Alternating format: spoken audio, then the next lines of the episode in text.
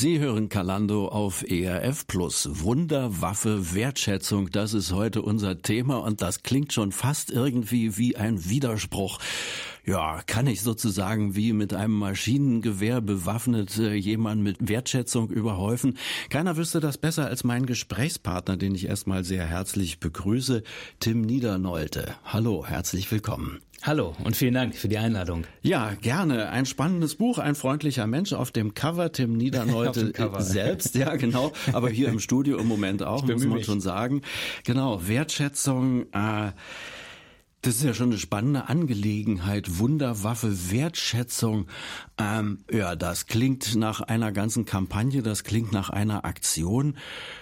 Tim, warum ist dir Wertschätzung so wichtig?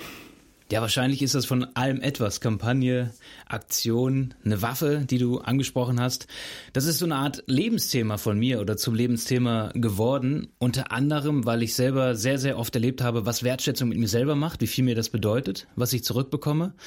Aber auch eben dieses Buch und auch mit Cover und der Alliteration und allem, weil ich, weil wir, das ist ein Team, was dahinter steckt, festgestellt haben, das ist viel zu wenig in unserem Land und wir brauchen mehr Wertschätzung für ein besseres, glücklicheres, und einfach ja, respektvolleres Miteinander in unserem Land.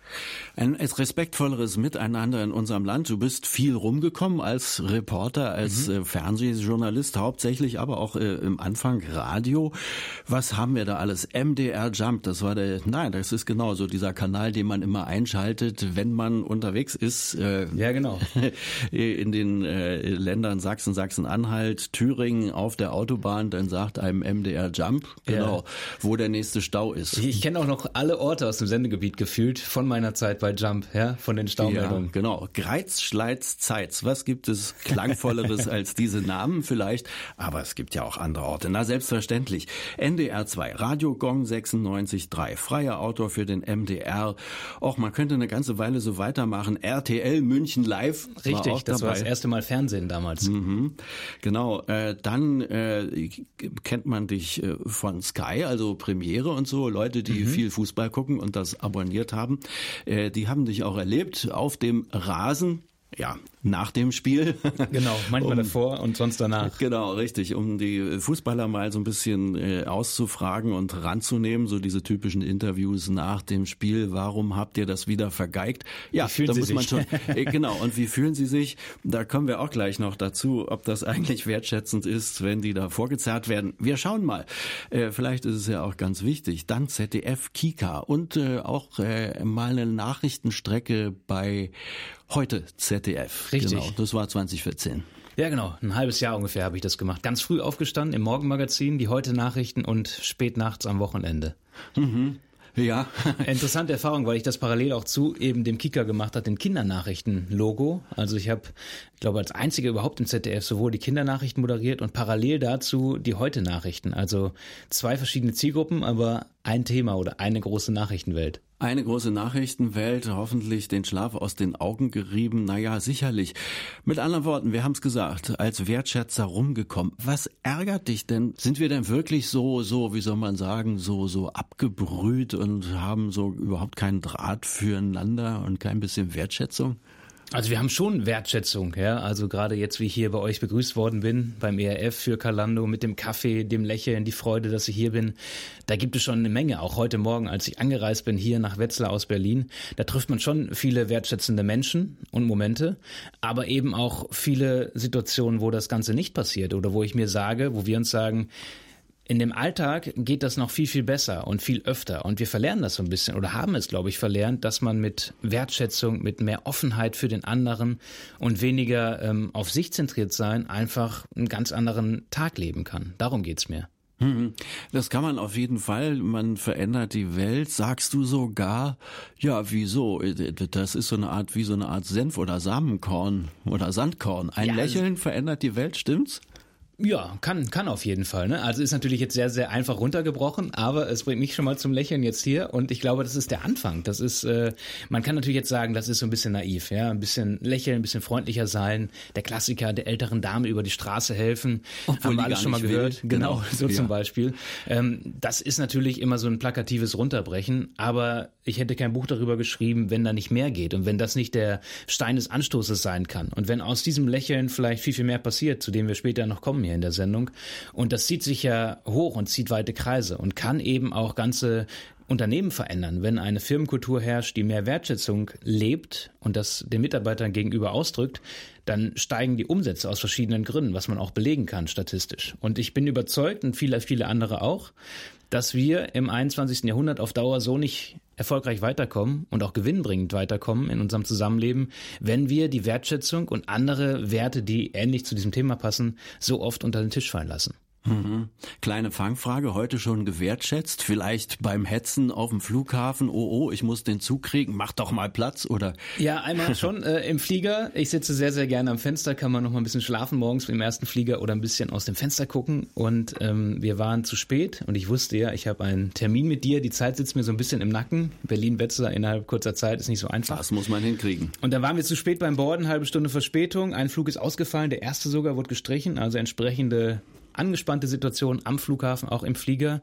Und wir waren sehr, sehr spät und mein Platz war besetzt in der Reihe. Habe ich kurz nachgefragt. Ich meine, man kann jetzt nicht den nächsten Freien nehmen. Es gibt keinen Freien mehr morgens um sechs im Flieger. Und da habe ich nur kurz die Situation gecheckt, habe gefragt, wer vielleicht falsch sitzen könnte. Und dann war das so eine Kettenreaktion. Der eine saß auf meinem Platz und dessen Platz war auch schon besetzt und so. Und dann habe ich gesagt, ich würde schon gerne dahin und habe mich aber umgedreht und zehn, zwölf Menschen noch hinter mir gesehen, die auch alle genervt waren.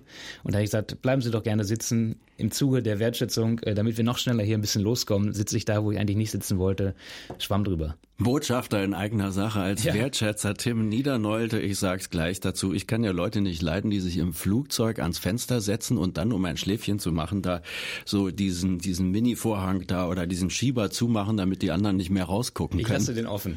Danke. Sehr wertschätzend. Umso mehr freue ich mich, dass du hier bist. Tim Niedernolte. Wunderwaffe Wertschätzung, sein Thema. Er hat ein ganzes Buch geschrieben und damit schon eine ganze Menge Aufmerksamkeit erzeugt.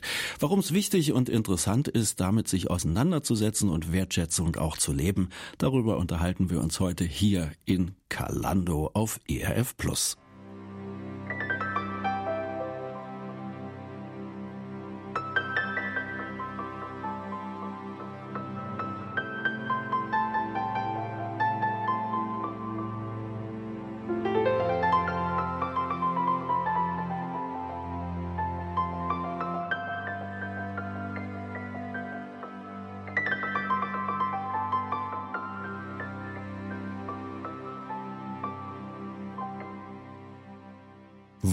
Wunderwaffe Wertschätzung, was irgendwie wie ein Widerspruch klingt, passt doch zusammen und ist ein ganzes Programm zumindest für meinen Studiogast Tim Niedernolte, Journalist, viel rumgekommen in Deutschland und auch viel zu sehen im Fernsehen gewesen und immer noch, zum Beispiel jetzt beim ZDF. Kindernachrichten sind immer noch dran, ne? Logo oder äh, sind immer noch ich da falsch nachgelesen? Äh, ja, genau. Also du hast die, die Zahl nicht mehr ganz die aktuelle. Also die waren lange dran, mehrere Jahre, aber jetzt bin ich bei der Drehscheibe einer Mittagssendung ah, im ZDF natürlich. und bei Hallo mhm. Deutschland. Um 17.15 Uhr läuft das. Hallo Deutschland, ja, da guckt man so ein bisschen in die Regionen rein und äh, schaut, was da gerade so los ist. Genau, beide Sendungen, auch Drehscheibe ist sehr regional. Wir gucken in die Länder, was passiert da gerade, viele Menschenporträts, aktuelle Nachrichten, Hintergründe, Wahlen werden natürlich beleuchtet, aber auch Zeit, so ein bisschen rechts-links zu gucken und ja, den normalen Bürger zu Wort kommen zu lassen. Tolle Sendung. Ja, das ist, glaube ich, eigentlich sowieso ne, neben dieser wunderbaren Eigenwerbung äh, jetzt hier an dieser Stelle fürs ZDF, äh, für die Staatsmedien. Manche Menschen mögen das ja gar nicht mehr so richtig inzwischen. Fällt dir das eigentlich auch auf? Ähm, also äh, das ist ja immer wieder in der Debatte die Staatsmedien. Ja, total. Also seit den letzten ein, zwei Jahren ist das ja in wirklich vieler Munde. Fake News, Lügenpresse, Staatsmedien.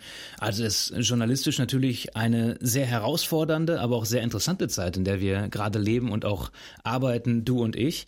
Und wir werden natürlich oft negativ damit konfrontiert, aber im letzten Jahr wurde es wieder besser, weil eben dann doch das Vertrauen Stück für Stück wieder wächst in die öffentlich-rechtlichen, in die klassischen Medien, weil man eben merkt, wenn jemand als Präsident in Amerika irgendwelche Infos raustwittert oder Lügen raushaut, welche krassen Auswirkungen das haben kann, obwohl da hinten und vorne teilweise gar keine Fakten dahinter stecken.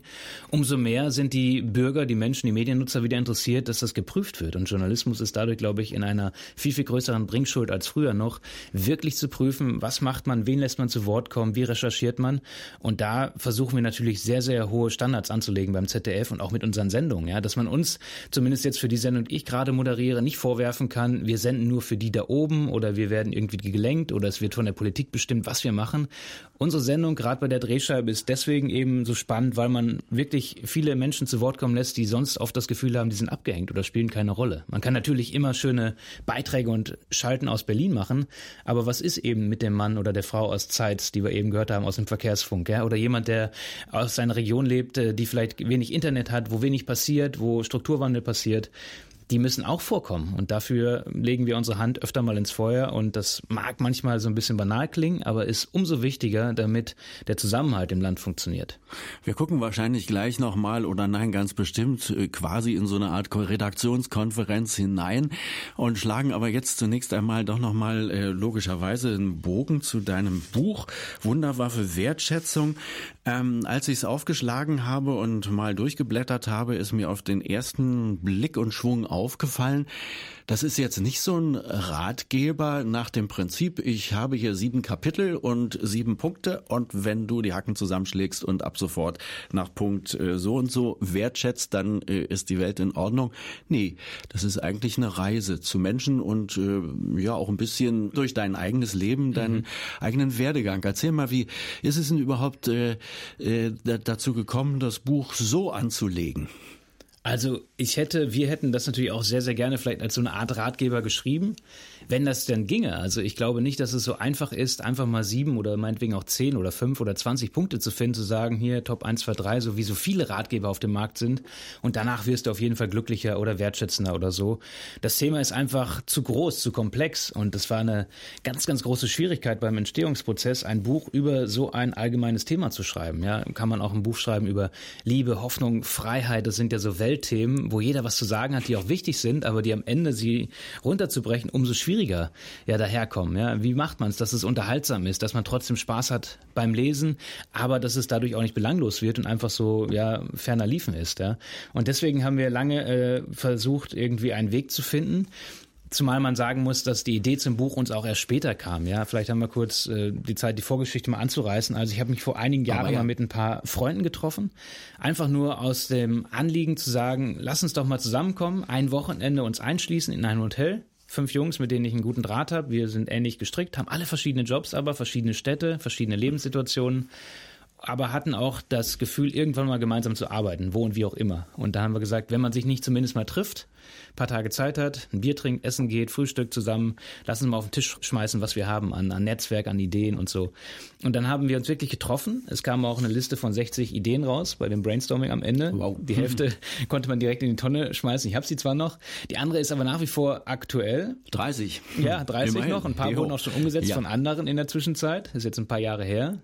Und ähm, wir haben uns weiter getroffen, über die Jahre verteilt, immer wieder und hatten verschiedene Ideen für ein Coaching-Format, für ein Fernsehformat, für eine Agentur, die wir gründen wollten. Alles verschiedene Ideen, die wir aber eben aus Zeit- und Jobgründen nicht bisher umsetzen konnten. Doch der Kern all dieser Ideen war eben der Anspruch, die Welt, die Gesellschaft ein bisschen besser zu machen. Einerseits trotzdem professionell zu agieren, was Tolles auf die Straße zu bringen, aber mit einem gesellschaftsrelevanten Anspruch. Und das war eben immer dieses Wertschätzungsthema. Und als wir irgendwann gemerkt haben, komm her, wenn wir nicht irgendwann mal was tun, dann reden wir ganz, ganz viel und, und äh, schwadronieren über tolle Ideen. Wir müssen jetzt mal was machen. Und dann haben wir gesagt, warum schreiben wir nicht einfach ein Buch? Ein Buch über Wertschätzung. Das war so der Startschuss. Und dann haben wir das eben versucht, in Form zu gießen. Ich habe das zusammen mit einem sehr, sehr guten Freund gemacht, Daniel Schneider, der ja auch hier mal im Haus aktiv war, auch ein Journalist und Theologe. Und wir haben gesagt, da muss man sich nicht jeden Tag vertreffen, geht per E-Mail, man kann die anderen dazuschalten. Das war die Idee zum Buch. Und irgendwann ist dann eben ein Verlag gekommen, wir haben Verlage gesucht und das war so der Startschuss. Na, das ist mitnichten ein Club der toten Dichter, sondern ganz im Gegenteil. Obwohl, wenn man den Film kennt, weiß man, die leben ja auch so davon, dass die die Welt auf den Kopf stellen und bewusst mal aus einer anderen Perspektive sehen wollen, beziehungsweise sehen sollen, von ihrem Lehrer dazu animiert. Ja, es war auch ein, der Ansatz so, ne? Mal mit einer anderen Perspektive drauf gucken. Also wir haben, wie gesagt, Moderator, Schauspieler ist dabei, Theologe, ein Controller bei BMW, jemand, der beim Startup jetzt die Finanzen führt. Also nicht nur Freiberufler und, und Geisteswissenschaftler, sondern Mix und immer wieder war dieser Gedanke, aus einer anderen Perspektive auf Zusammenhänge zu gucken, um vielleicht zu neuen Lösungen zu kommen. Mhm. Steht trotzdem Tim Niedernolte als Autor da. Du sagst aber ganz bewusst wir. Das heißt, äh, die anderen Jungs haben mitgeschrieben. Ja, die haben mitgeschrieben, die tauchen auch im Buch auf. Natürlich jetzt nicht ganz so prominent wie vielleicht Christian Rach oder Dunja Hayali, die ich besucht habe, aber das war mir schon wichtig, dass das ein Gemeinschaftsprodukt ist. Und den anderen war das auch wichtig, dass äh, sie einerseits mit drin vorkommen, aber dass Tim vorne drauf steht, weil ich die Idee dazu hatte, weil ich derjenige war, der immer auf die Treffen gedrängt hatte und auch derjenige war, der am meisten vorangegangen ist, um vielleicht die Termine zu koordinieren. Und außerdem mein Job ist nun mal mit sich bringt, dass ich äh, dem einen oder anderen vielleicht tatsächlich aus der Öffentlichkeit schon bekannt bin und es natürlich umso einfacher ist, ein Buch mit einem vielleicht eher unpopulären Thema dann auch zu platzieren und zu verkaufen. Tim Niedernolte, die Wertschätzungsmarke, könnte man so sagen, äh, auf Fachchinesisch. Nein, aber auf jeden Fall sowieso von jeher ein Mensch, der immer Wertschätzung ausgestrahlt hat. Das ist jetzt keine bezahlte Werbung von meiner Seite, aber wir kennen uns halt auch schon ein paar Tage, daher weiß ich's und bin äh, gespannt, da noch tiefer reinzusteigen, mal sehen, was die anderen so auch so als Perspektive, die unterschiedlichen Berufe, die da bei euch im Quintett, im Wertschätzungsquintett, wie ihr es selber nennt, versammelt sind, was die so sagen mit ihrer Weltsicht und was dabei rausgekommen ist. Spannend bleibt's auf jeden Fall. Bleiben Sie dran.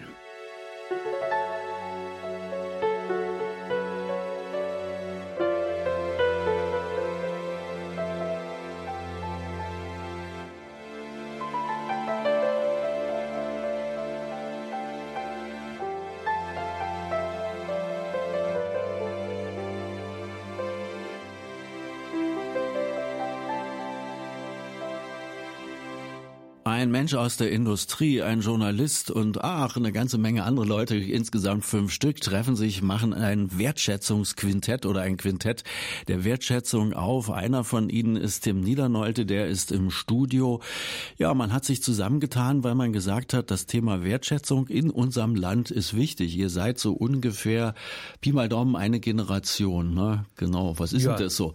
Äh, Mitte 30 Mitte 30 oder? bis äh, Mitte Ende 40, genau. Ja, genau, richtig. Also ähm, ein bisschen mehr Charme rein in die Gesellschaft. Ja, äh, was ist euch denn äh, bei eurem Austausch da aufgefallen? Ähm, wo klemmt's und wo sollte man was machen? Zunächst haben wir bei unserem Austausch festgestellt, wie wichtig Wertschätzung für einen selber ist. Also wir sind nicht da nach Linz, nach Österreich gereist, weil einer von uns da einen Auftritt hatte, einen Kabarettauftritt und wir haben uns da dran gehängt. Wir sind da nicht hingefahren, um zu gucken, wie kann man jetzt direkt die Welt besser machen, sondern eben, wie kann man das, was wir haben an Erfahrungen, an Netzwerk, an Visionen auf einen Tisch schmeißen und gucken, wo gibt es eine Schnittmenge und wie kann man daraus was Neues kreieren. Und dann saßen wir natürlich in diesem von mir gebuchten Hotelraum, also ein schönes Hotel, ganz entspannt, das kriegt jeder noch hin. Aber wenn dann an einem Samstagmorgen nach dem ersten Abend des Eintreffens fünf Leute in einem gebuchten Sitzungssaal sitzen, die privat unterwegs sind und dann einen großen Raum haben mit Flipchart, Beamer und irgendwie Kaffee und Kuchen, dann ist das schon eine komische Situation. Dann denkt man nicht so, komm her, Freunde, wie machen wir jetzt die Welt besser, sondern man sagt sich, was machen wir jetzt hier eigentlich? Ja, wie läuft denn das Ganze, ja? Und einer von uns hatte dann eben die Idee, Thorsten Hebel war das damals, der dabei war, der hat gesagt, mal auf. und jemand, der genau. für Jugendliche und äh, Kinder ein Projekt Blue Box in Berlin Richtig. betreibt, ganz wichtig im sozialen Brennpunkt mit allem drum und dran. Genau. Genau, ein Sozialprojekt, was er selber auch aufgebaut hat nach einer Vision und der hat gesagt, wir starten jetzt einfach mal, jeder schreibt innerhalb von ein paar Minuten einfach mal für jeden anderen drei Punkte auf, die er an dem anderen wertschätzt oder toll findet, wo er sagt, das ist für mich Tim, der steht für diese drei Punkte. Und das haben wir dann gemacht, haben uns Zeit genommen und dann hat jeder über den anderen quasi seine Top 3 genannt. Und das hat uns ja total inspiriert und hat sich total eingebrannt, weil da plötzlich Punkte rauskamen von Leuten, die sich teilweise über Jahre, Jahrzehnte schon kannten und manche auch erst nur wenige Jahre und kurze Zeiten. Das hat uns sehr, sehr beflügelt, weil wir plötzlich einfach wertgeschätzt wurden oder gelobt wurden. Nicht in der Art und Weise, du siehst gut aus, bist ein lustiger Typ, sondern schon tiefergehend, sehr intim. Und dadurch haben wir einfach gemerkt, was das freisetzen kann an Energie, an positiver Energie, aber auch an Rückenwind. Und das war so eine Initialzündung, die wir vielleicht damals noch gar nicht wussten, wie wichtig die für uns war, weil wir uns immer wieder auf diese Punkte berufen haben. Und so ging das los. Und dann haben wir auch über Missstände gesprochen. Am nächsten ging es darum, dass jeder fünf Punkte nennt, was ihn per se nervt an der Gesellschaft in unserem Land einer, wir waren ja eben schon beim Stichwort Fliegen hier in der Sendung Kalando, den einen nervt es total, dass sobald der Flieger gelandet ist, alle sofort aufstehen und irgendwie den Gang voll machen, aber nicht diese zwei, drei Minuten warten, wo eh nichts vorangeht. Ja, diese bewusste Unruhe, das permanente Getriebensein in einer Situation, wo gar nichts vorangeht, aber auch eben das die Sache mit den Ellenbogen. Einer hat damals in einem großen äh, Medienkonzern gearbeitet, dass es für die nächsthöheren Hierarchieschritte immer nur meistens darum geht, mit Ellenbogen und äh, dem anderen nichts gönnen, weiterzukommen. Er hat gesagt, es muss doch möglich sein, auch in einem großen Wirtschaftsunternehmen Karriere zu machen, ohne Rücksicht auf Verluste und äh, dass man den anderen einfach irgendwie rechts und links liegen lässt. Das waren solche Geschichten. Ja? Und daraus hat sich dann eben eine sehr, sehr große, ja, so ein Pool ergeben an Möglichkeiten und die haben wir dann Stück für Stück sortiert mit dieser Wertschätzung im Rücken und haben uns immer wieder so weiter eingekreist. Aber wir haben schon gemerkt, dass das, was uns nervt oder ankotzt oder was einfach auch nicht funktioniert in der Gesellschaft, dass das viele Punkte waren, wo, wenn man es jetzt subsumiert unter dem Titel, eben Wertschätzung fehlt oder Nächstenliebe oder der Blick für den anderen. Mhm. Und da merkt man es, auf einmal wird's politisch oder gesellschaftlich relevant. Schubsen im Businessflieger ist dann letzten Endes auch ein Bild oder ein Ausdruck dafür, wie es äh, zugeht bei uns in der ja, Gesellschaft vor allen Dingen, und der Wirtschaft. Wenn das ein Businessflieger ist, ne? also wo man sagt, das sind Leute, die ein Team führen, die jahrelang Erfahrung haben, die schon etwas älter sind, meistens auch, die sollten ja gelernt haben, dass zumindest in einer Situation, wo man eh keinen Zentimeter vorankommt, dass da Schubsen noch weniger Sinn macht als eh im Alltag. Ja gut, das sind ja alles Führungskräfte und die müssen natürlich vorangehen. Ja, aber vielleicht muss man anders führen. Ja, richtig, ja 168 Leute gleichzeitig tun, ja, dann wird eben gedrängelt und geschubst, getreten und gebissen. Wer weiß. Ähm, ja, äh, wenn man da genau zuhört, dann ist das zum Beispiel jetzt so ähnlich wie in dem Buch. Du hast die Geschichte erzählt, wie ihr euch erstmal gegenseitig so erzählt habt, was ihr aneinander schätzt, durchaus auch tiefergehend. Da steht jetzt nicht in dem Buch, machen Sie es genauso nach Kochrezept, aber mhm. das ist zum Beispiel eine typische Anregung, wenn ich da so zwischen den Zeilen lese oder das ganz direkt nehme und sage, hey, das kann ich ja auch machen. Ja, und schon hab, geht's hab, los mit der Wertschätzung. So, so geht's los. Ich habe äh, gestern eine E-Mail bekommen, wenn ich dich hier gerade nebenbei äh, finde, gucke ich mal ganz kurz. Ähm, es, dieser Tipp, den haben wir auch aufgenommen im Buch. Es geht darum, um äh, soziale Medien, kommen wir später vielleicht noch zu im Lauf dieser Sendung, Wertschätzung im Netz versus Shitstorm und Mobbing und all diese ganzen Themen, die man sonst so kennt, der Hass. Und wir haben unter anderem eine App vorgestellt, weil wir auch die Idee hatten, bei unserem Treffen damals eine Wertschätzungs-App zu machen, wo der Mensch jeden Tag, der User, eine wertschätzende Botschaft bekommt, in welcher Form auch immer. Sind wir immer noch dran, das auch weiterzuentwickeln entwickeln.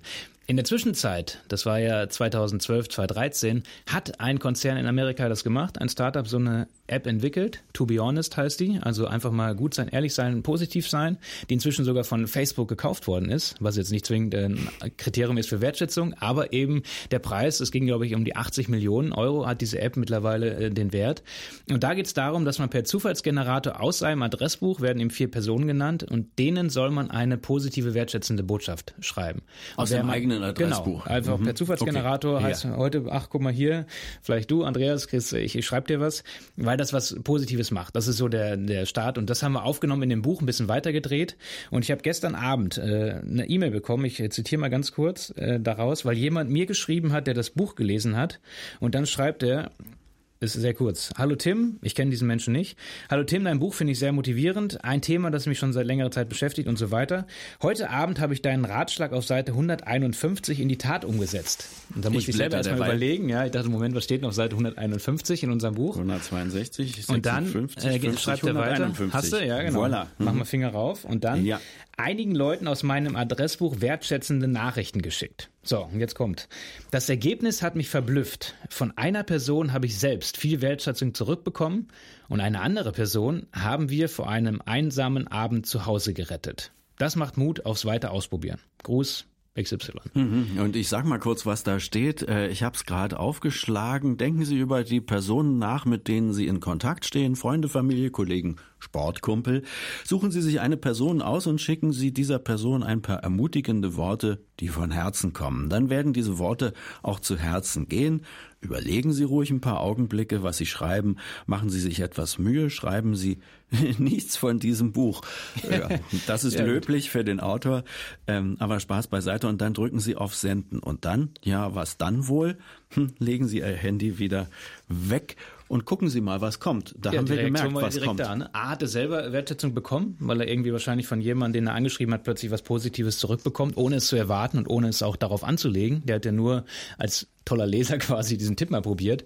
Und wahrscheinlich hat er zur richtigen Zeit zufällig jemand anderem den Abend gerettet, weil der alleine zu Hause saß oder diejenige und sich gefreut hat, dass der sich endlich mal wieder meldet und plötzlich passiert ein toller Abend. Ja? Und das ist ja ein Beispiel, wie plötzlich so ein, so ein theoretisches Thema und vielleicht auch manchmal so ein bisschen Naivität oder Hirngespinst von diesen fünf Jungs, die sich da mal getroffen haben, praktisch wird. Und das freut mich natürlich total, dass dieser Tipp aus unserem Buch plötzlich von Menschen, die ich noch nie vorher gehört oder gesehen habe, umgesetzt wird und man merkt, okay, da passiert was, ja. Und das sind eben diese kleinen Punkte, die dann zu mehr werden können. Denken wir uns zu wenig rein in die Leute? Hier wäre es zumindest mal eine Chance, ne? Definitiv. Also ich glaube, allein das ist ja auch ein Tipp, den ich selber beobachtet, seitdem ich mehr mit dieser Wertschätzungsbrille durch den Alltag laufe. Reindenken in die Leute, wie du es so schön sagst, ist ein ganz wichtiges Stichwort. Ja, wenn man in Situationen kommt, wo es mal nicht so läuft, sei es im Kleinen oder auch im Großen, einfach mal die andere Perspektive einnehmen. Vielleicht hat derjenige, der gerade nicht ganz freundlich zu mir ist oder genervt ist oder was anderes zu tun hat, ähnliches Problem wie ich. Ja, der ist vielleicht auch um 6 Uhr aufgestanden oder um 4 und hat auch drei Kinder zu Hause und weiß nicht, weil eins krank ist, wie er das heute Nachmittag macht mit der Hausaufgabenbetreuung, keine Ahnung. Dann gibt's irgendwie Ärger mit der Mutter und so. Und vielleicht ist das, was deswegen gerade passiert in der Begegnung der beiden, unter anderem dadurch motiviert, weil was gerade nicht passt. Und das einfach mal im Kopf haben. Ich habe mal für einen Facebook-Eintrag auf meiner Seite einfach mal durchgezählt am Montagmorgen, äh, Stichwort Montag, jede zweite Woche reise ich da nach Mainz zum ZDF, wohne aber eigentlich in Berlin mit Frau und Kind. Ist jetzt nicht immer der entspannteste Morgen und der glücklichste vielleicht für alle Beteiligten. Und da habe ich gesagt, ja, jetzt wieder Montagmorgen, äh, wirklich 4 Uhr aufstehen, nach Mainz reisen. Und da habe ich gesagt, vielleicht bin ich ja gar nicht der Einzige, der Montagmorgens das Gefühl hat, es irgendwie, es läuft nicht, um mal so mehr wertzuschätzen, wie der Alltag ist. Und da habe ich mal durchgezählt, bis zum Start der Redaktionskonferenz in Mainz um 8.30 Uhr, um halb neun, wen ich alles treffe, wer mir hilft, meinen Tag zu gestalten. Ja, Das ging los vom Taxifahrer zum Flughafen. Äh, ich muss da immer morgens fliegen. Die Dame, die meinen Koffer eincheckt, der Mann vom Sicherheitscheck, die Stewardess, die mich in den Flieger begleitet und so weiter, bis den Brötchenmann, der mir den ersten Kaffee verkauft in Frankfurt und der S-Bahnfahrer und so. Ich kam, ich war noch nicht mal auf dem Lerchenberg in Mainz angekommen, da war ich bei zwölf Personen. Ja? Und all diese zwölf Leute haben auch einen Montagmorgen. Die sind auch alle mindestens so früh aufgestanden wie ich, wenn nicht sogar noch eher, um mir meinen nicht so geliebten Montagmorgen zumindest möglich zu machen. Und das ändert die Perspektive, weil ich plötzlich die Menschen, denen ich begegne, äh, wahrnehme, wertschätze und einfach sehe, okay, ähm, wir haben vielleicht das gleiche Problem, aber wir, wir arrangieren uns alle. Finstere Gestalten, dunkle Gestalten im Morgenlicht, äh, tiefe Falten im Gesicht, Frust kommt auf, denn der Bus kommt nicht. Das ist äh, ein Lied äh, Peter Fox, oder? Äh, Peter ja. Fox über über Berlin, genau. Äh, Schwarz zu Blau heißt es. Ich denke, äh, das ist eine treffende Beschreibung. In die Gesichter könnte man schon gerne mal äh, irgend auf was Unnettes sagen oder äh, gewissermaßen hineinschlagen und das jetzt gerade nicht zu tun. Genau. A, weil man natürlich sich auch vielleicht denkt, vielleicht ist der so finster, wie ich es gerade gesagt habe, weil der auch ein eigenes Paket mit sich trägt und das ihm vielleicht auch einfach mal zugestehen und zum anderen einfach mal äh, zu kontern mit mit einem Lächeln, mit mit Gegenliebe, mit Nächstenliebe, ja? Also ich bin immer erschrocken auf öffentlichen Toiletten, wenn ich der Putzkraft ein Danke sage, während sie da irgendwie sauber macht oder der Kollege, dass die manchmal sogar zusammenzucken, ja? Also dann zeigt mir das immer, weil die wirklich nicht erwarten, dass sie gemeint sind. Wenn ich sage, vielen Dank, dass Sie hier sauber machen, ein Zucken, ein, ein erschrecktes Blicken, bis dann irgendwann ein Lächeln kommt, was mir dann zeigt, äh, wie selten werden diese Menschen äh, wertgeschätzt oder wie oft wird durch, die, durch sie hindurchgesguckt. Ja? Die sind dann irgendwie Luft, ja, die machen halt diese Toiletten, die eh nicht sauber sind, ein bisschen sauberer. Ähm, das muss man mal machen. Und dann passiert einfach was, ja. Dann hat der vielleicht einen besseren Moment. Er macht auch sein Leben jetzt nicht äh, komplett anders und er wird keinen anderen Job haben am nächsten Tag. Aber vielleicht hat er in dem Moment das Gefühl, Mensch, es wurde wahrgenommen, dass ich mir hier den, den Arsch aufreiße, damit andere Leute in Ruhe auf Toilette gehen können.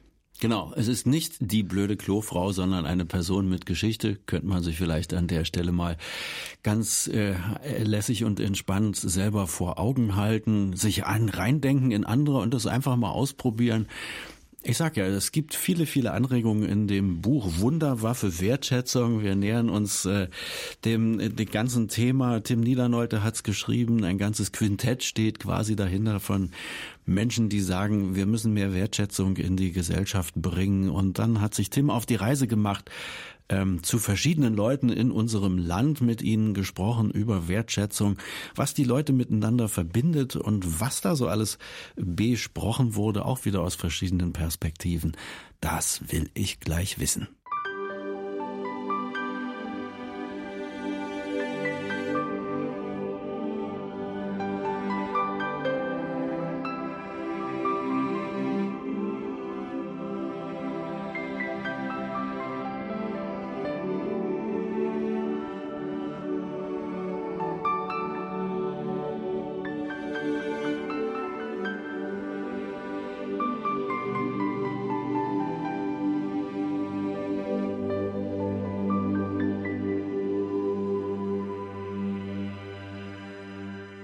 Versuchen Sie sich mal in andere reinzudenken und vielleicht nicht nur die Person zu sehen, die da ihre Funktion ausfüllt und sei es die Dame, ähm, die bei der öffentlichen Toilette dafür sorgt, dass alles halbwegs sauber ist. Das ist nicht einfach die Klofrau, das ist ein Mensch mit Geschichte.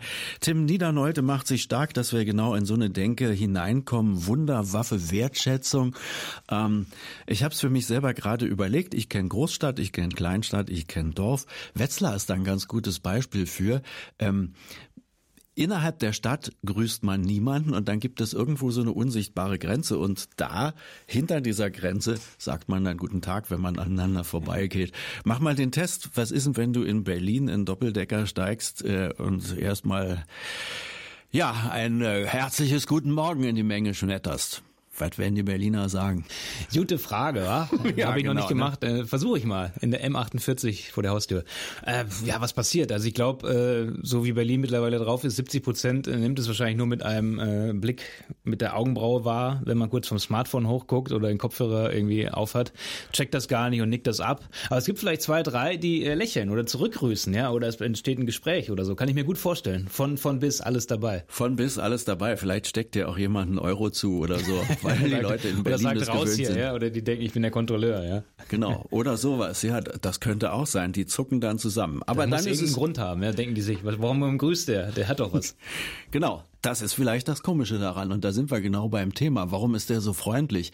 Das kann doch gar nicht echt sein. Der hat doch was. Mhm. Du bist als Journalist äh, auch gerade im äh, Fernsehbusiness unterwegs und da gehört es ja zum Beispiel genau dazu. Man muss schon eine bestimmte Haltung haben. Also du kannst als Nachrichtensprecher jetzt nicht sagen, hab heute einen schlechten Tag, äh, demzufolge lasse ich mal die Mundwinkel hängen und äh, lusche die Nachrichten irgendwie so yeah. runter. Das ist, gehört so eine professionelle Freundlichkeit dazu. Da, äh, du warst auch bei zum Beispiel äh, beim Frühstücksfernsehen dabei, hast da zwar die Nachrichten präsentiert mhm, und so, mhm. aber ist das nicht, auch fragt man sich, ähm, wie echt ist denn da die, die, die, der ganze Charme und die Fröhlichkeit? Das ist doch alles bloß gespielt, damit ich gute Laune kriege.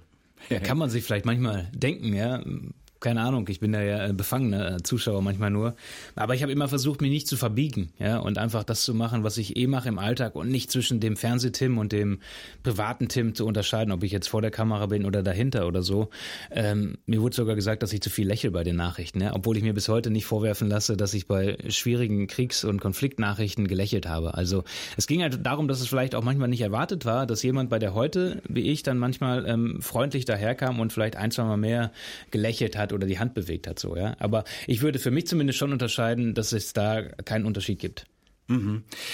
Du hast dich auf den Weg gemacht für dieses Buch. Ein paar Leute hast du ja schon vorher gekannt. Ähm, äh, ja, das ist schon spannend. Du triffst in dem Buch verschiedene Leute. Ich äh, muss das gar nicht referieren. Sag mal, wie bist du selber auf die gekommen? Ich muss mal durchzählen. Ich glaube, fünf oder sechs sind es, wenn genau, ich mich jetzt ja. fünf. Da, ja, mhm. genau, fünf. Wie bist du auf die Leute gekommen und wer ist das?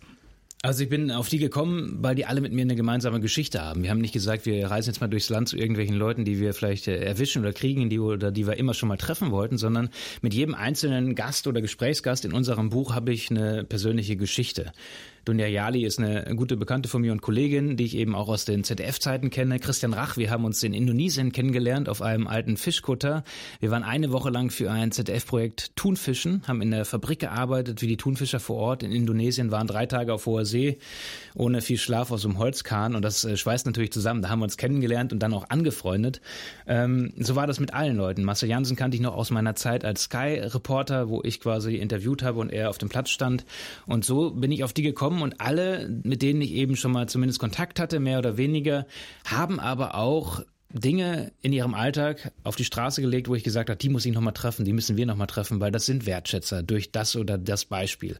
Christian Rach hat mir eben in Indonesien eine Geschichte erzählt, die mich dazu gebracht hat zu sagen, die muss ich sofort anrufen, die brauchen wir nochmal fürs Buch. Ja?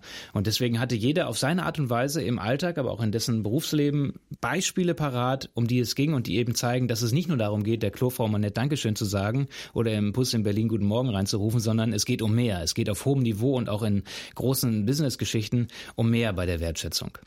Es geht um viel mehr bei der Wertschätzung. Das wird auch gleich deutlich, wenn wir uns darüber weiter unterhalten und mal so die einzelnen Stationen, Gesprächsstationen abklappern mit den einzelnen Menschen, die du aufgesucht hast und mit denen du zusammen dich unterhalten hast äh, im Rahmen deines Buches Wunderwaffe Wertschätzung.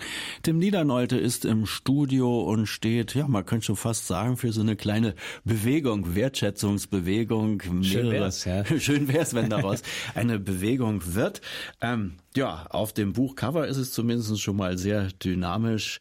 Zack, T-Shirt und darunter ist jemand zu sehen, mancher kennt das vielleicht sogar als Grafik, äh, wo man ein, ja, ich sag mal, Steineschmeißer oder Molotow-Cocktailschmeißer sieht. Der hat aber gar keinen Molotow-Cocktail in der Hand, sondern einen fetten Blumenstrauß. Ja, das ist der berühmte Blumenwerfer von Banksy, diesem Straßenkünstler, der weltweit bekannt ist und im Untergrund lebt.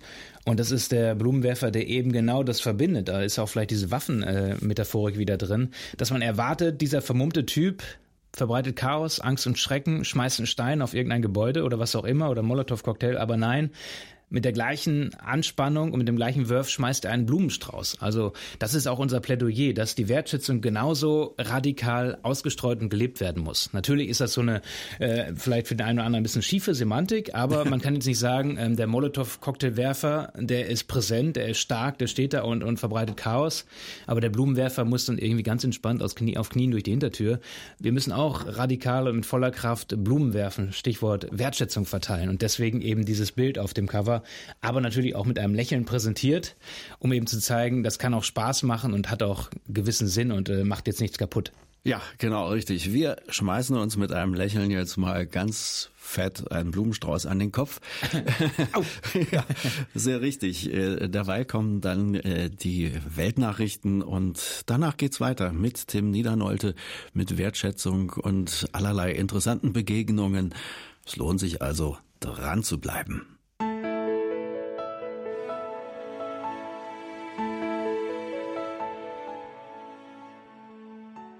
Ich finde das wirklich toll, dass ihr sowas macht auch. Schätze kleine Sachen wert. Mhm. Es geht nicht immer um das Große. Es sind kleine Sachen, die dich doch am, am Punkt gebracht haben im Leben, wo du bist. Mhm. Ähm, ich schätze auch die Liebe, die du bekommst von deinem Hund oder von deiner mhm. Mama und kleine Sachen wertschätzen. Und ähm, ich glaube, hoffentlich mit eurem Buch öffnest du die Augen für Leute, die nur durch die Straße gehen und keine Augen haben mehr für Umfeld, mhm. die nur in so einer kleinen Box leben. Das sagt Pari Rohi, das etwas andere Topmodel, so wird sie jedenfalls von Tim Niedernolte in seinem Buch Wunderwaffe Wertschätzung bezeichnet oder tituliert. Tim Niedernolte hat sich auf den Weg gemacht, fünf Menschen getroffen, mit denen er über Wertschätzung gesprochen hat. Pari Rohi äh, ist eine davon gewesen. Genau, das etwas andere Topmodel. Bei Modeln, da geht's schon wieder eigentlich darum, super blendend und äh, krachend gut auszusehen und eine super Fassade aufzubauen. Mhm. Und hochinteressant, ausgerechnet so eine Person sagt, ey, du musst doch mal auf was anderes gucken. Ja, das war auch das äh, Spannende, unter anderem bei dem Gespräch und dem Treffen mit Pari, die ich über meine Agentin kennengelernt habe vor einiger Zeit. Und wir waren sehr froh, dass sie dabei war und das erste Interview mitgemacht hat für dieses Buch. Das war damals im Mai letzten Jahres. Und dieser Auszug, das, was sie da gesagt hat aus dem Gespräch im Café, das war in Bezug auf die Tatsache, dass ich da gesagt habe, naja, ähm, ich hätte mir schon gewünscht, dass es schneller und besser geht mit dieser Wertschätzung, ja, mit dem Treffen, was wir hier vielleicht schon, wenn Sie länger dabei sind, liebe Hörer, schon mal angedeutet haben, dass das ein jahrelanger Prozess ist. Wir haben uns mit mehreren Jungs getroffen aus meinem Umfeld und so. Und da habe ich gesagt, naja, ob das denn alles funktioniert. Und jetzt musste man erstmal einen Verlag finden und dann machen und tun. Und da hat sie eben gesagt, schätze das kleine Wert, ja, und das nicht zu gering. Und das ist so ein Appell auch für den Alltag. Dass Sie jetzt zumindest hier sitzen, dass du einen Verlag hast, dass ein Fotograf immer dabei ist, immer der gleiche Bereich aus Hamburg, übrigens Dirk Schmidt, der mit uns durchs Land gereist ist, dass wir zumindest hier sitzen und ein Buch schreiben können, ist ja schon mal ein Anfang, ja. Und deswegen sagt sie auch, die Liebe deiner Mutter, deines Hundes, dass du was zu essen hast, das sind Dinge, die jetzt nicht neu sind und da auch manchmal dem einen oder anderen vielleicht banal vorkommen. Aber wenn man immer nur damit beschäftigt ist, zu gucken, was geht noch mehr oder besser und wo will ich hin und was äh, muss noch alles passieren, dann vergisst man sehr, sehr schnell den Status quo und dass es genug Dinge gibt im Alltag, die einem das Leben besser machen und die man bereits hat. Also Stichwort Selbstwert, sich selber wertschätzen, die Lebenssituation wertschätzen. Und das war einer ihrer Appelle eben, den wir im Buch auch sehr, sehr ausführlich beschreiben. Hm, ist das für ein Topmodel nicht gerade besonders schwierig, sich selber wertschätzen? Äh, wenn man das Ziel Topmodel verfolgen will, dann, dann darf man nichts essen, dann muss man sich selbst kasteien, dann ist man rund um die Uhr äh, auf Achse und ist Objekt von vielen Leuten. Ja, vor allen Dingen, wenn man dann auch immer nebenbei noch bewertet wird, ja, dann äh, jemand ein Urteil über einfällt, ne, reicht das jetzt für für diesen Auftrag oder für das Geschäft und so. Das stimmt, ist äh, vielleicht doppelt schwierig einerseits in der Branche, aber wie in jedem anderen Beruf oder Lebensumfeld auch, ist das eine Sache, wo man selber immer wieder neu herausgefordert wird, ja. Und deswegen ist sie unter anderem auch das etwas andere Model, weil sie halt einfach nicht all die Klischees und vielleicht auch die Dinge, die man erwartet in dieser Branche erfüllt. Die eben sagt, okay, dann ähm, esse ich trotzdem mal irgendwie einen Hamburger mit Pommes, auch wenn das jetzt nicht wirklich meiner Figur dienen würde oder wird, ob man es dann immer im Kleinen so schnell sieht, weiß man ja eh nicht, sondern sagt, ich möchte auch leben nebenbei und muss jetzt nicht irgendwie all das erfüllen, was andere mir aufdiktieren, sondern ich möchte mein eigenes Pari-Leben leben. Und wenn das dafür reicht, irgendwie tolle Jobs zu haben, ist das super, aber ich werde mich nicht verbiegen dafür, weil andere irgendwas von mir erwarten, sondern ich muss auch selber meinen Alltag wertschätzen und mein Leben und glücklich sein. Ein Mensch, der ebenfalls in der Öffentlichkeit steht, ist der Fußballer Marcel Jansen und der hat zu diesem Thema, hm, glaube ich, auch eine ganz gute Sache gesagt, die hier äh, passt und obwohl die nicht miteinander am Tisch gesessen haben, mhm. sondern du einzeln, ja. ähm, hören wir mal rein. Äh, er ergänzt das, glaube ich, sehr gut. Wir gucken halt nur immer vor die, vor die erste Fassade und wenn die weiß ist und glänzend ist, dann, dann ist alles gut. Mhm. Das ist aber der größte Togschuss. Ich meine, wie viele Hollywood-Beispiele brauchen wir noch, dass das für die meisten ja am Ende in Drogen arbeitet, dass man aussehen will, wenn man 70 ist, will man aussehen wie 20. Das misslingt dann meistens, weil die Natur hat sich was anderes gedacht. Mhm. Dass man irgendwie mit dem siebten äh, Tänzer, der jetzt 23 ist, zusammen ist, äh, äh, dass man immer noch die Stange leckt, obwohl man schon Weltstar ist mhm. ja, und gar kein Vorbild ist für junge Menschen. Also wie viele Beispiele, wie viele Madonnas und Co's und brauche ich noch, dass man sieht, das, das ist nicht das. Wir müssen den Fokus komplett verschieben. Mhm. Das macht doch alles unglücklich. Mhm. Was macht denn glücklich? Und das ja. ist nicht alles das, was die Menschen jetzt sagen. Wenn ich doch das Auto habe, wenn ich das Haus ja, habe, ja. so. Wenn das bei mir nachher in mein Leben gekommen ist, das war ja vorher alles andere als da. Im Gegenteil, wir waren unter, unterer Mittelstand, waren aber, ich habe gesagt, ich war reich, ohne Ende. Meine Eltern waren glücklich, ich hatte meine ich bin vor die Tür gegangen mit dem Ball unterm Arm, habe gebolzt, bin abends nach Hause gekommen, wir haben Essen am Tisch gehabt. Wenn wir Glück hatten, sind wir einmal mehr Urlaub gefahren. Mir hat nichts gefehlt. Ja. Ich weiß nicht, was die oder ein anderer Kumpel von mir irgendwas hatte, sagt, boah geil. Ja. Vielleicht habe ich das auch irgendwann mal. So Punkt, so habe ich es vorgelebt bekommen. Und ich glaube, dieses Vorleben ist so der Schlüssel. Und die Eltern unterschätzen, glaube ich, auch oft ihre wichtige äh, äh Position. Ähm, mhm. Viele sagen, ich musste hart arbeiten, und jetzt habe ich viel Geld und jetzt kriegt mein Kind alles. Der muss das alles nicht. Das Kind muss das alles gar nicht haben. Ja. Age angeschmiert. Ich glaube, die Kinder von Marcel Janssen, ähm, weiß gar nicht, wie viele der hat oder nicht oder so. Ja, die können sich warm anziehen. Also da gibt's offensichtlich nicht die Luxuskarosse einfach mal zum 18. dann irgendwann. Ja, ja, das ist so sein, sein Prinzip, ne, was da anklingt. Aber das hat ja wunderbar angedockt an eben Pari und äh, diese Message, die du da angespielt hast, Andreas. Ähm, und da kommen ja noch andere Punkte eben zum Tragen. Ne? Das Vorbild der Eltern ist ein ganz eigenes Thema, auch in unserem Buch. Wir widmen dem auch ein ganzes Kapitel, ein halbes. Was machen die Eltern, ältere Menschen in unserer Gesellschaft, die, by the way, auch zu wenig wertgeschätzt werden, die Lebenserfahrung, die reichhaltigen Dinge, die sie für uns alle gemacht haben. Und da ist Marcel Janssen einfach ein Vorbild, ja. Und äh, ich habe ihn unter anderem aus anderen Punkten getroffen, aber das kam so, man hört ja auch diese Leidenschaft bei ihm, wenn er spricht, das kam so eben zum Tragen, zu sagen, wir brauchen wieder echte Vorbilder, ja. Und dieses ganze ähm, schicke Leben, diese Stars, der große Ruhm, der vermeintliche zumindest, das ist out in einer Gesellschaft, wo die jugendliche Generation immer mehr mit dem Handy macht und über das Internet natürlich weltweit von allen Promis alles Mögliche geliefert bekommt Da ist natürlich wirklich die Frage, welche Werte leben wir vor und wo bleibt da der Mensch, die Wertschätzung für das Einfache, das Normale. Und wenn man ständig nur eben auf der Suche ist, einem dieser Stars nachzueifern oder diesen Statussymbolen oder Erfolgen oder dem Kick, dann ist das natürlich eine Geschichte, wo man wirklich fragen muss, macht das am Ende wirklich glücklich oder gibt es andere Dinge, die dazukommen? Hm, hat ein Mensch gesagt, der, ja, ich weiß es jetzt nicht genau, das müsste man recherchieren, vielleicht mal Bravo Starschnitt gewesen ist oder Kickerposter ja, ja. Und der das wahrscheinlich sowas. dann auch einfach sagen kann, das sagen natürlich auch Fans, ja, du, du machst es dir genau. leicht, ne? Du bist ja mehrfacher jetzt. Millionär und hast äh, einige Länderspiele gemacht, bei Bayern irgendwie Titel geholt und Hamburg und Gladbach gespielt. Ähm, natürlich kannst du leicht sagen, dass das nicht glücklich macht, weil du es einmal hattest, ja? Und dann ist es natürlich einfach als jemand, der sagt, ich hier mit meinen 1500 Euro irgendwie, keine Ahnung, muss dann irgendwie eine Miete vollkriegen, eine Familie ernähren oder so, ist schwierig. Ähm, diese Zweifel verstehe ich oder diese Kritiker, aber die hat er auch sehr, sehr leidenschaftlich entkräftet in diesem Gespräch, weil ich ihn auch damit konfrontiert habe, weil er eben sagen kann, ich hatte auch, ich kenne beides. Ich weiß, wie es ist, Geld zu haben, aber ich weiß auch, wie es ist, nicht Geld zu haben oder wenig Geld zu haben. Sein Vater hat damals, glaube ich, bei, bei Rewe am Supermarkt äh, gearbeitet als äh, Lagermann, ist jeden Morgen um 4 oder 4.30 Uhr aufgestanden, hat trotzdem noch seinen Sohn zum Training gefahren und die hatten nicht viel Geld. Aber er hat gesagt, äh, wer hat sich denn den Arsch aufgerissen? Er sagt das wirklich so auch in diesem Buch. Das waren meine Eltern, weil die Lust hatten, mich zu fördern beim Fußball und ich musste ja auch auf dem Platz stehen. Ja, die Chance, Fußballer zu werden, hat tendenziell jeder. Der eine hat mehr oder weniger Talent. Aber ist ja nicht so, dass Marcel Janssen als, als Fußballmillionär geboren worden ist und das einfach äh, dankbar abschöpft und dann sagen kann, äh, Geld ist nicht so wichtig, sondern er kennt die Phasen, wo man verzichten muss, wo man nicht alles hat, weil die Eltern hart arbeiten für ein kleines Geld und hat eben da erlebt, dass man auch trotzdem glücklich sein kann. Deswegen ist es sehr authentisch, wenn er eben darüber spricht, dass der Reichtum auch was mit einem macht und nicht zwingend nur förderlich ist. Mhm. Die haben doch alle gut reden, weil sie äh, äh ja erfolgreich sind und ihr Schäfchen im Trocknen haben, möchte mancher fast sagen. Ist dir das schon mal begegnet, so unter dem Aspekt, na, hier kommen, hier ZDF, ähm, gut verdienen, gut aussehen, äh, da mhm. hat man leicht reden?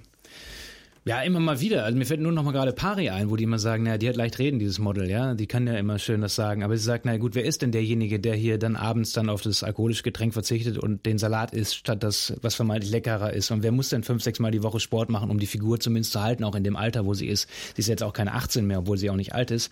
Das, das hat sie total genervt. Das hat Leute immer sagen, ja, du bist der Model, das ist ja eh easy. Aber um da hinzukommen und das zu halten, muss sie einfach auch verdammt hart arbeiten dafür, ja.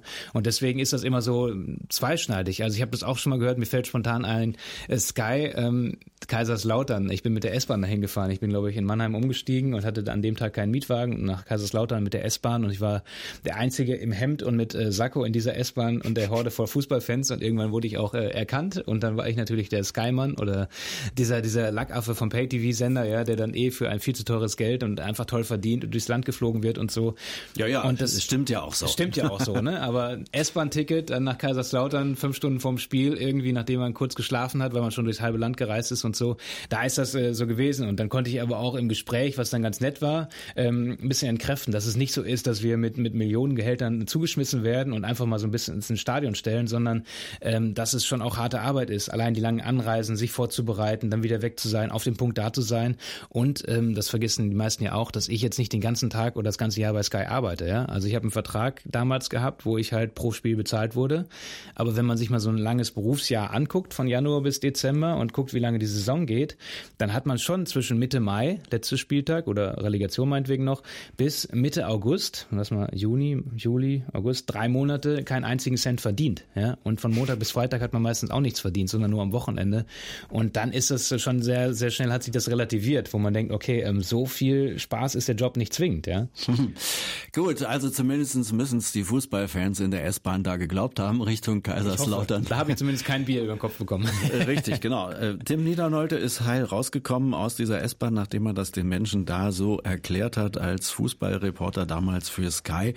Ähm, Journalisten, gerade Fernsehmenschen, haben es zurzeit nicht so ganz einfach.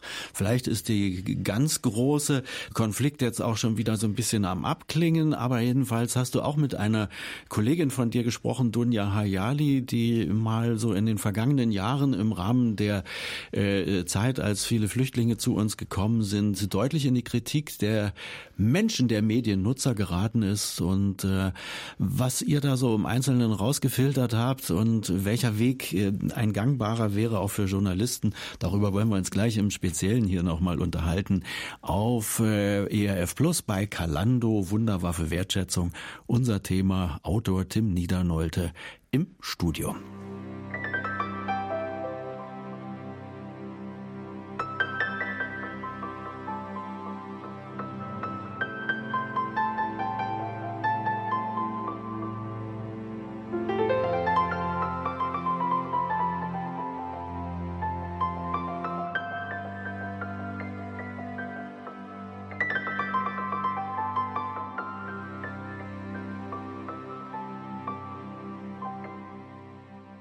Im Jahr 2016 passiert etwas Interessantes. Da bekommt eine Fernsehjournalistin die Goldene Kamera 2016. Dunja Hayali ist es vielen Menschen bekannt aus dem Frühstücksfernsehen, dem ZDF Morgenmagazin. Und sie war ein bisschen in die Schusslinie und in den Fokus geraten, äh, auch vor allen Dingen bei den Zuschauern. Da kam so diese ganze Welle auf äh, aus dem Jahr 2015 und noch davor. Lügenpresse, Pegida-Demonstrationen, AfD sprach von Pinocchio-Presse, staatsgelenkte Medien. Merkel ruft an und sagt, was gefälligst ja. abends in den Nachrichten zu senden ist oder auch morgens im Frühstücksfernsehen zu sagen ist. Und Dunja Hayali hat den Preis für ihre journalistische Arbeit bekommen, dann trotzdem. Ja, ähm, wie hat sie das empfunden? War das so, so eine Rückenstärkung von der richtigen Seite? Wie ist sie damit umgegangen? Habt ihr, ihr habt ja darüber in dem Gespräch gesprochen. Tim Niedernolte im Studio. Er hat ein Buch geschrieben, Wunderwaffe Wertschätzungs, verschiedene Menschen getroffen, darunter eben auch besagte Dunja Hayali. Also im Nachhinein hat dir das auf jeden Fall Rückenwind gegeben, allein medial natürlich, weil ihre Rolle nochmal umso wichtiger wurde und sie vermehrt Einladungen bekommen hat, um über dieses Thema zu sprechen, den Umgang auch eben mit den Andersdenkenden, mit dem Hass, sei es im Internet oder auch auf der Straße. Ähm, aber wahrscheinlich, wie ich sie kenne, hat sie das in dem Moment erstmal natürlich auch äh, überrascht und ein bisschen verwirrt, ja, weil sie jetzt nicht gesagt hat, ich mache das aus Kalkül oder äh, irgendwie gesagt hat, ich will irgendwann mal die goldene Kamera oder den Fernsehpreis dafür bekommen, weil ich das und das tue, sondern das ist eine Leidenschaft von ihr. Sie will mit Menschen ins Gespräch kommen, die ihr immer wieder auch mit anderen Meinungen begegnen, weil sie diese Menschen verstehen will und Stichwort Wertschätzung einfach auch auch mit Andersdenkenden auf Augenhöhe diskutieren will und sie es nicht hinnehmen möchte, länger angefeindet zu werden für Dinge, für die sie zum einen nichts kann und zum anderen, die auch schlicht und weg falsch sind und unwahr sind. Und dass sie sagt, ich bin keine, die das einfach stehen lässt, als Journalistin nicht, als Moderatorin nicht, auch nicht als Mensch, sondern ich möchte dagegen vorgehen, indem ich eben mich diesen Dingen stelle und sie entkräfte, so gut es eben geht. Sie ist dafür äh, auch gelobt worden, dann äh, später ebenfalls von Journalisten, die darüber berichtet haben, dass sie auf die Menschen zugeht. Aber da muss doch umgekehrt auch als äh, Zuschauer oder als Nutzer von Medien die Frage erlaubt sein, ja hallo, Moment mal, ihr lobt die für etwas, was doch eigentlich Teil ihrer Arbeit sein sollte. Irgendwas muss doch da schief laufen. Ähm, Wäre hier nicht auch ein bisschen Selbstkritik angebracht? Ich frage jetzt mal bewusst den ZDF-Nachrichtenmoderator. Äh, Definitiv, aber ich glaube, dass das so ein bisschen in Vergessenheit geraten ist und auch verschütt gegangen ist. Also, dass man sich selber, auch ich als Fernsehmacher, immer wieder neu an die eigene Nase fassen muss. Sind wir nah genug bei den Menschen, um die es geht? Ähm, und berichten wir wirklich auch über die Themen in der Bandbreite, wie es sein muss. Auf der anderen Seite muss man natürlich auch mal gucken, wer da wie mit wem diskutiert. Ja, wenn Dunja Hayali sich sogar auf den Weg macht, um bei einer Pegida-Demonstration damals zu den heißen Zeiten vor Ort zu sein und dann bepöbelt zu werden, teilweise auch beleidigt zu werden. Sie hat ja auch mehrere Gerichtsverfahren sogar laufen wegen Beleidigungen. Dann ist das jetzt nicht mehr nur der Vorwurf im Sinne von, ja, da seid ihr eh unterwegs bei den Menschen, ihr müsst euch dem ja sowieso stellen, sondern es gibt Grenzen und die wurden mehrfach extrem überschritten bei ihr und trotzdem hat sie den Dialog immer wieder gesucht und das ist dann schon eine Leistung, wo man sagt, das geht über das normale journalistische Anspruchsdenken hinaus. Mhm, dafür hat sie dann auch äh, den evangelischen Geisendörfer Preis bekommen. Ich muss mal gerade rechnen. Das ist dann auch 2016 gewesen, genau. Ähm, was rausgekommen ist bei dem Gespräch, äh, ist, dass äh, ihr selber eine Lebensregel wichtig ist, die quasi weltweit bekannt ist als die, die, die goldene Lebensregel, die sich auch in der Bibel findet. Ähm, ja, genau. Äh, das ist auf den Kern gebracht. Alles, was ihr von anderen erwartet, das tut auch ihnen. Mhm. Das sagt Jesus in der Bergpredigt, Matthäus 7, 12 kann man es nachlesen, je nachdem, welche Übersetzung oder Übertragung man bei der Hand hat. Warum ist ihr das so wichtig geworden? Ähm, äh, genau. Ja, das ist ein Lebensthema von ihr. Ähm, ich kenne jetzt nicht natürlich die ganze, ganze Vita, wo sie das immer wieder rezitiert hat und so. Aber zum einen weiß ich, dass ihre Eltern ihr das vorgelebt haben diese Wertschätzung einer anderen Person gegenüber und dass sie das einfach auch für sich und ihren Alltag herausnimmt und immer wieder neu versucht zu leben, auch in ihrem privaten Umfeld, im beruflichen sowieso. Und das ist ja im Endeffekt eins zu eins dieses Wertschätzungsthema runtergebrochen. Ja? Was du nicht willst, was man dir tu, das tu auch deinem Nächsten nicht oder füg auch deinem Nächsten nicht zu. Ähm, Jesus hat es ja auch an anderer Stelle in der Bibel gesagt, liebe deinen Nächsten wie sich selbst. Kant, ich habe auf einem Kant-Gymnasium Abi gemacht, der kategorische Imperativ, dass man immer so handeln soll, dass die Maxime des Eigentuns jederzeit auch für eine flächendeckende Gesetzgebung gelten könnten, jetzt mal frei übersetzt. Also ist das, was ich auf die Straße bringe, auf die Straße lebe, auch gültig für die anderen oder gilt das nur für mich? Ähm, Im Endeffekt, das ist diese Augenhöhe-Geschichte, ja. Das, was ich erwarte, wie man mit mir umgeht, und das ist ja meistens eher was Positives und nicht irgendwie niedermachen oder irgendwie rechts und links liegen gelassen werden, das sollte man eben auch als Maßstab nehmen beim Umgang mit anderen Menschen. Und wenn ich, Stichwort Journalismus und Diskussionskultur, selbst wenn ich andere Meinung bin, erwarte ich ja, dass der andere mir zumindest mal zuhört.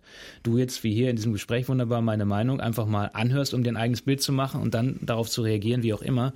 Aber wenn das nicht gegeben ist, dann kann man natürlich auch schon mal wütend werden. Und das hat sie eben erlebt und ist trotzdem nicht irgendwie unsachlich geworden, sondern hat gesagt, okay, ich fordere immer wieder diesen Umgang ein, dass das, was ich erwarte von den anderen und was ich an sie stelle als Messer, dass das auch mir gegenüber angebracht wird. Wie ist man damit äh, im ZDF umgegangen? Sagen, soweit du das sagen kannst und sagen darfst. Also an manchen Stellen ist die Kritik ja aber sicherlich auch nicht unberechtigt. Äh, Journalisten wirken dann schon so, als wenn sie zunächst erstmal der Bundeskanzlerin brav das Mikrofon hinhalten.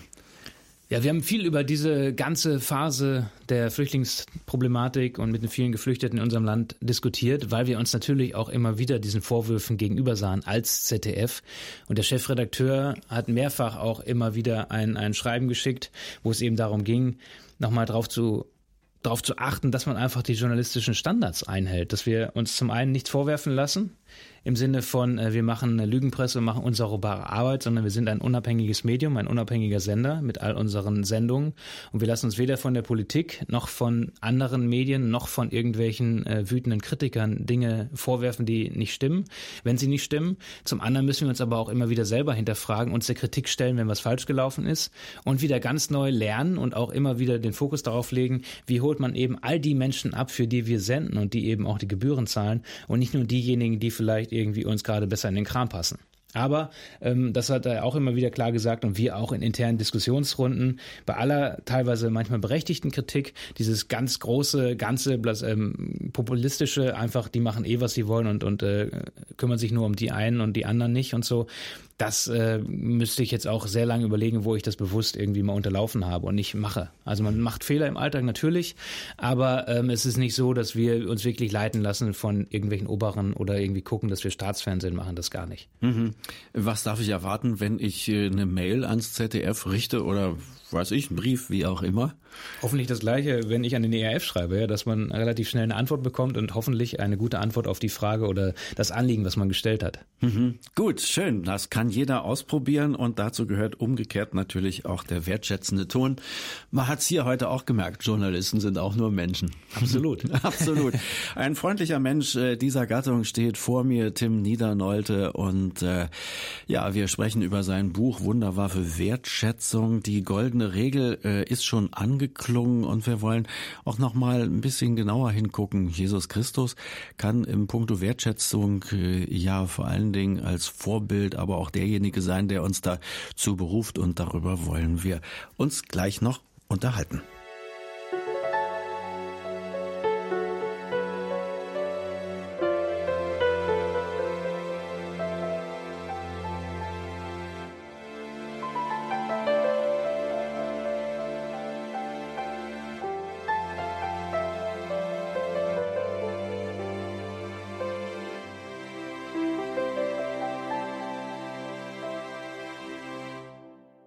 Wenn es wohl jemanden gibt, der in Sachen Wertschätzung eine ganz wichtige Adresse ist und der uns geradezu dazu berufen hat, ist es Jesus Christus. Ähm, Ja, Tim, ähm, du bist als Christ selber äh, da involviert. Ähm, wie ist denn das?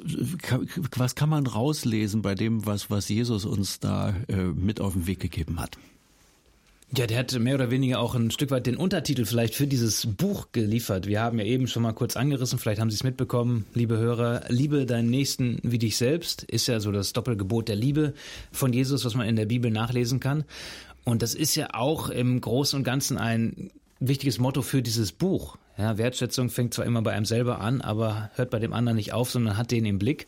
Und liebe den anderen wie dich selbst, kümmere dich um deinen Nächsten Nimm mal die Brille ab und guck ihn genauso an, wie du dich anguckst. Das ist das Thema dieses Buches und da haben wir einfach versucht, eine Form zu finden, wie wir mit den Menschen ins Gespräch kommen und auch Beispiele liefern, die inspirieren, die zum Nachdenken anregen sollen, aber auch die, die Mut machen, genau das zu leben. Ob man das jetzt Wertschätzung nennt oder Nächstenliebe oder Respekt oder Freundlichkeit, ähm, kann man im Grunde alles drunter drunter verstehen, aber genau darum geht's. Hm. Ja, nun sind wir hier in so einer künstlichen äh, Situation, was heißt künstlich? Also wir sind hier in der Situation, dass du mal als äh, äh, Journalist umgekehrt befragt wirst. Ähm, ein schönes Buch geschrieben. Ähm, aber äh, macht man das als Journalist, dass man sich mal überlegt, was würde eigentlich passieren, wenn ich befragt werde? Weil das ist ja die typische Situation derer, auf die äh, wir, ihr täglich ja, zugeht mit ich, Mikrofon. Ich genieße das. Also ich habe jetzt nicht darüber überlegt, äh, wie es das ist, wenn ich befragt werde, sondern ich habe das einfach genossen, dass ich mich nicht vorbereiten muss. Also ich habe mich lange genug vorbereitet auf dieses Gespräch, in dem ich dieses Buch du geschrieben habe. das Buch mehr oder ja, weniger das hat auswendig. Mhm. Länger, längere Zeit gedauert, aber so ist es irgendwie ganz dankbar, weil ich jetzt nicht die Zeit im Auge haben muss, nicht irgendwie ein Konzept oder die Fragen oder Sie, liebe Hörer, sondern ich darf einfach mich führen lassen von dir, was du ja wunderbar machst und Wolfgang natürlich im Ton- und Technikraum, den wir auch noch gar nicht erwähnt haben. Genau. Richtig. Also ich stehe einfach hier, trinke einen Kaffee, warte auf die Fragen, genau. Mhm und äh, lass mich überraschen, was da kommt. Ist ganz dankbar. ja, wer weiß, was da noch kommt. Wir haben am Schluss noch einen Wertschätzungsparcours äh, sozusagen. Da wollen wir mal gucken, wie das geht mit der Wertschätzung. Ich fand es interessant, als ich es gegoogelt habe, Wertschätzung auch im Blick auf Bibel. Da hat mir ähm, ja die Suchmaschine noch verschiedene andere Texte oder Stellen mit auf dem Weg gegeben. Interessant vom Richten zum Beispiel, mhm. auch aus der Bergpredigt. Richtet nicht, damit ihr nicht gerichtet werdet. Ich glaube, im Blick auf Hass, Hate Speech und, und, und Hasspredigten und all das ein hervorragender Satz, oder? Absolut. Also ist ja auch ein bisschen frei übersetzt oder eine Übersetzung erstmal bei sich selber anfangen.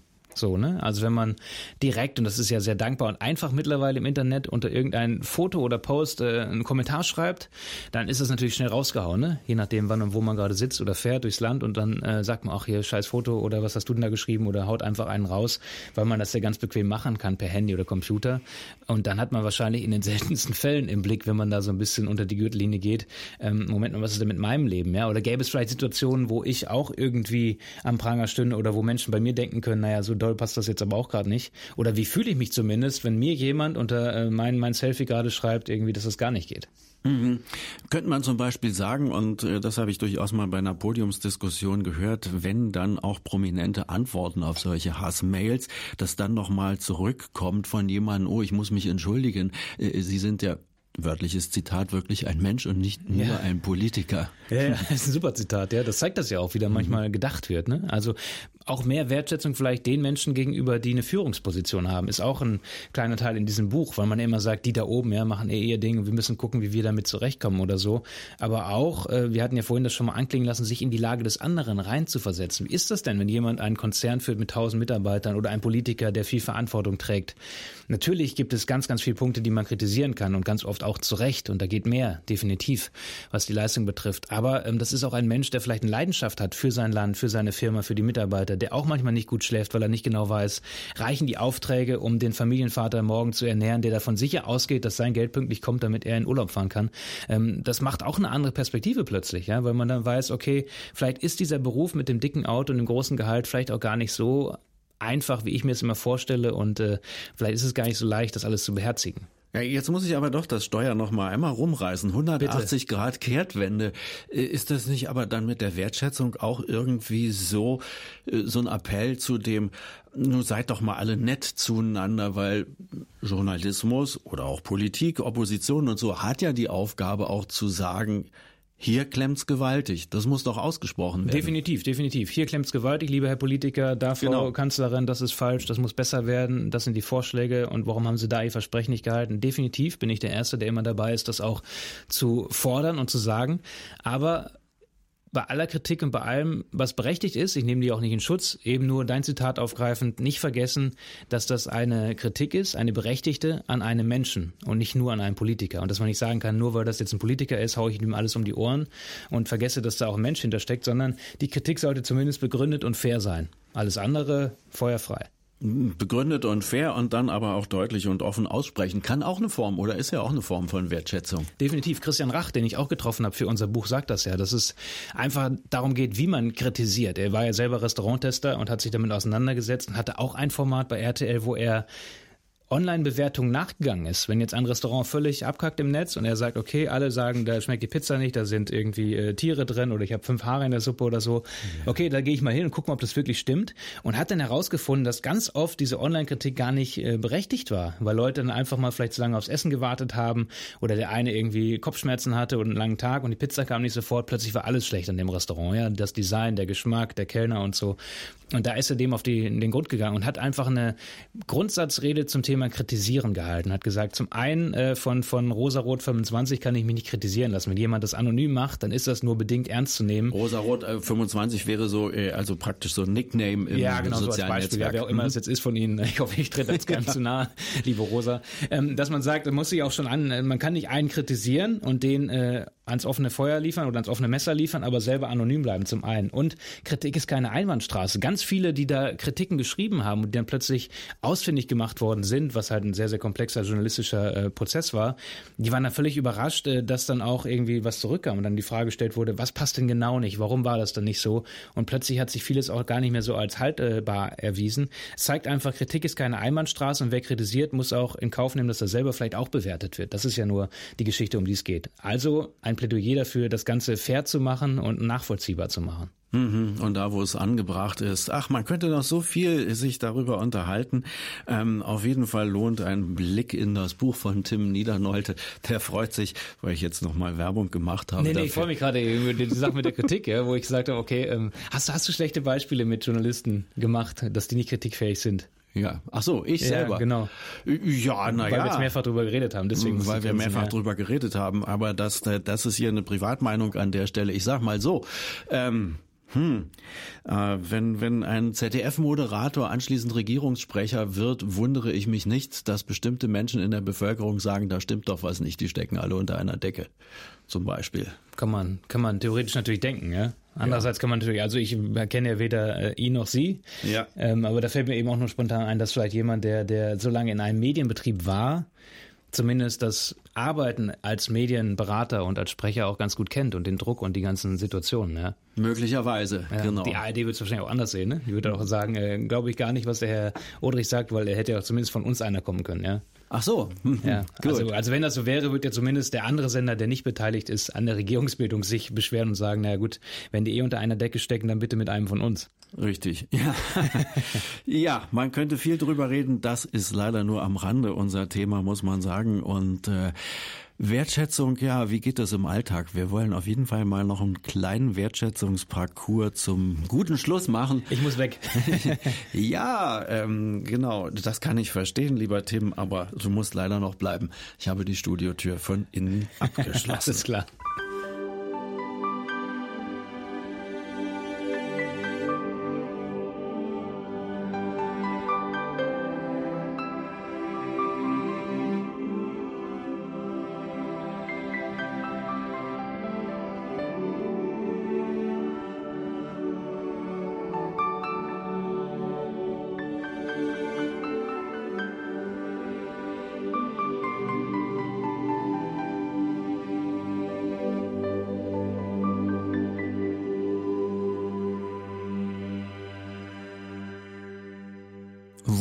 Wunderwaffe, Wertschätzung, lasst Blumen sprechen, statt Steine zu werfen. Sinngemäß ist das so das Motto von meinem Studiogast Tim Niedernolte. Der hat ein Buch geschrieben, Wunderwaffe, Wertschätzung.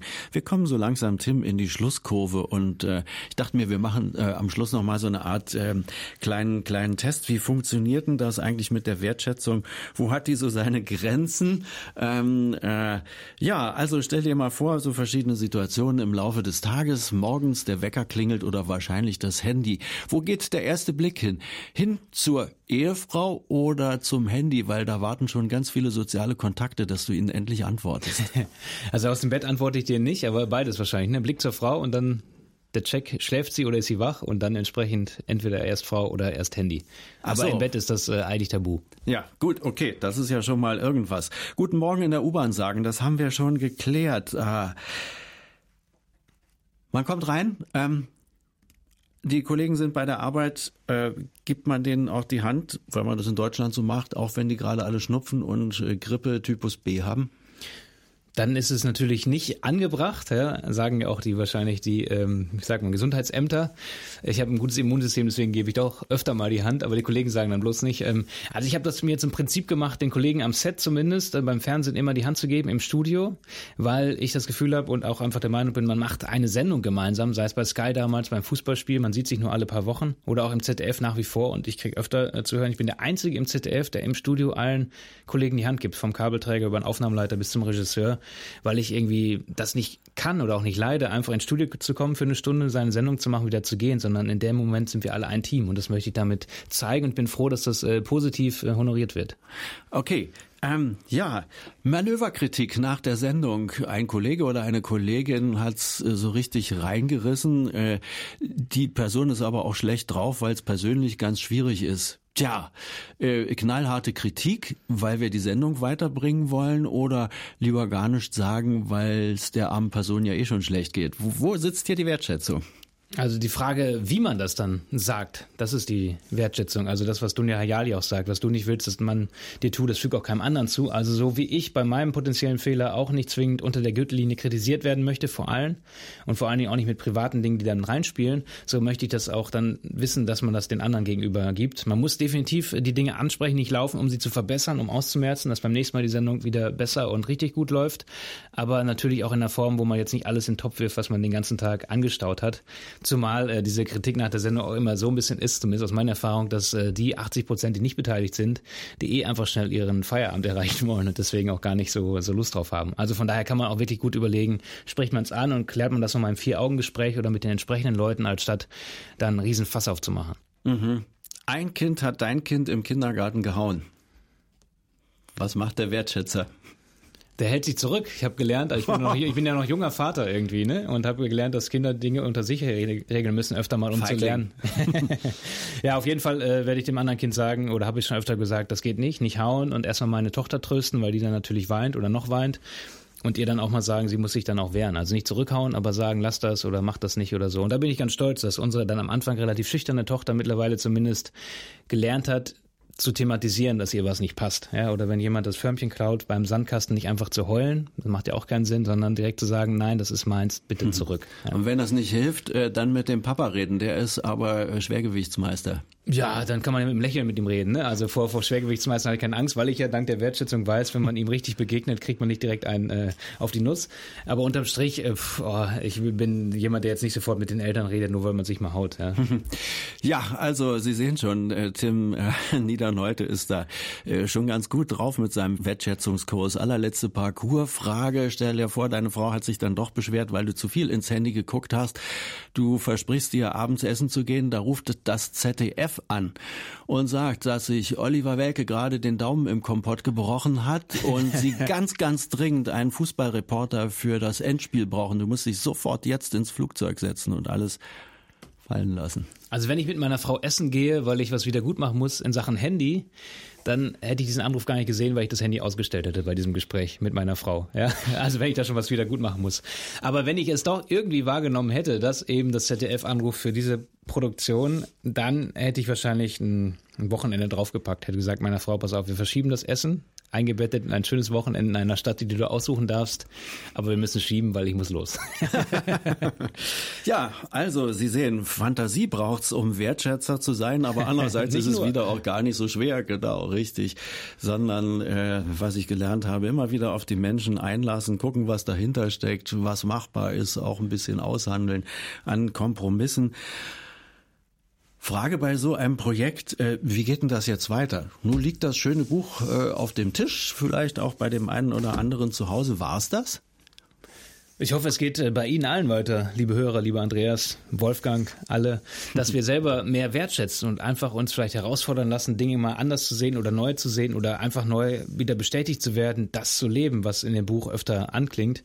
Das ist das äh, Ding. Also wir wollen jetzt mit dem Buch nicht äh, zwingend berühmt werden oder Geld verdienen oder irgendwie einfach mal ein Buch geschrieben haben, sondern wir hatten die Vision, so eine Art Flächenbrand der Wertschätzung auszulösen, dass halt dieses Thema und diese Umsetzung vor allem zum Gespräch wird und einfach was verändert. Und und das ist das, was ich mir wünsche, dass es weitergeht. Wie das funktioniert und ob da was Neues nachkommt, weiß ich nicht.